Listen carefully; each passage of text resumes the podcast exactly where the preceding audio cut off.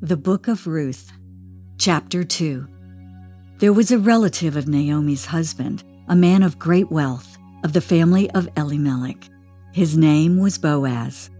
So Ruth the Moabitess said to Naomi, Please let me go to the field and glean heads of grain after him in whose sight I may find favor. And she said to her, Go, my daughter. Then she left and went and gleaned in the field after the reapers. And she happened to come to the part of the field belonging to Boaz, who was of the family of Elimelech. Now behold, Boaz came from Bethlehem and said to the reapers, The Lord be with you. And they answered him, The Lord bless you. Then Boaz said to his servant who was in charge of the reapers, Whose young woman is this? So the servant who was in charge of the reapers answered and said, It is the young Moabite woman who came back with Naomi from the country of Moab. And she said, Please let me glean and gather after the reapers among the sheaves. So she came and has continued from morning until now, though she rested a little in the house.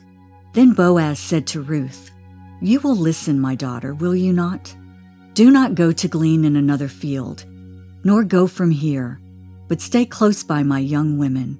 Let your eyes be on the field which they reap, and go after them. Have I not commanded the young men not to touch you? And when you are thirsty, go to the vessels and drink from what the young men have drawn.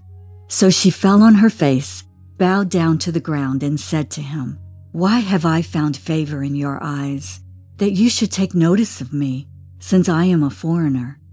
And Boaz answered and said to her, it has been fully reported to me all that you have done for your mother in law since the death of your husband, and how you have left your father and your mother and the land of your birth, and have come to a people whom you did not know before. The Lord repay your work, and a full reward be given you by the Lord God of Israel, under whose wings you have come for refuge. Then she said, Let me find favor in your sight, my Lord for you have comforted me, and have spoken kindly to your maidservant, though I am not like one of your maidservants. Now Boaz said to her at mealtime, Come here and eat of the bread, and dip your piece of bread in the vinegar. So she sat beside the reapers, and he passed parched grain to her. And she ate and was satisfied, and kept some back. And when she rose up to glean, Boaz commanded his young men, saying, let her glean even among the sheaves, and do not reproach her. Also, let grain from the bundles fall purposely for her.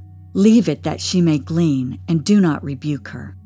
So she gleaned in the field until evening, and beat out what she had gleaned, and it was about an ephah of barley. Then she took it up and went into the city, and her mother in law saw what she had gleaned. So she brought out and gave to her what she had kept back after she had been satisfied. And her mother in law said to her, Where have you gleaned today? And where did you work? Blessed be the one who took notice of you.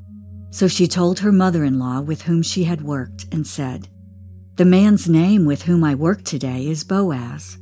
Then Naomi said to her daughter in law, Blessed be he of the Lord, who has not forsaken his kindness to the living and the dead. And Naomi said to her, This man is a relation of ours, one of our close relatives. Ruth the Moabitess said, He also said to me, You shall stay close by my young men until they have finished all my harvest. And Naomi said to Ruth, her daughter in law, It is good, my daughter, that you go out with his young women and that people do not meet you in any other field. So she stayed close by the young women of Boaz to glean until the end of barley harvest and wheat harvest, and she dwelt with her mother in law.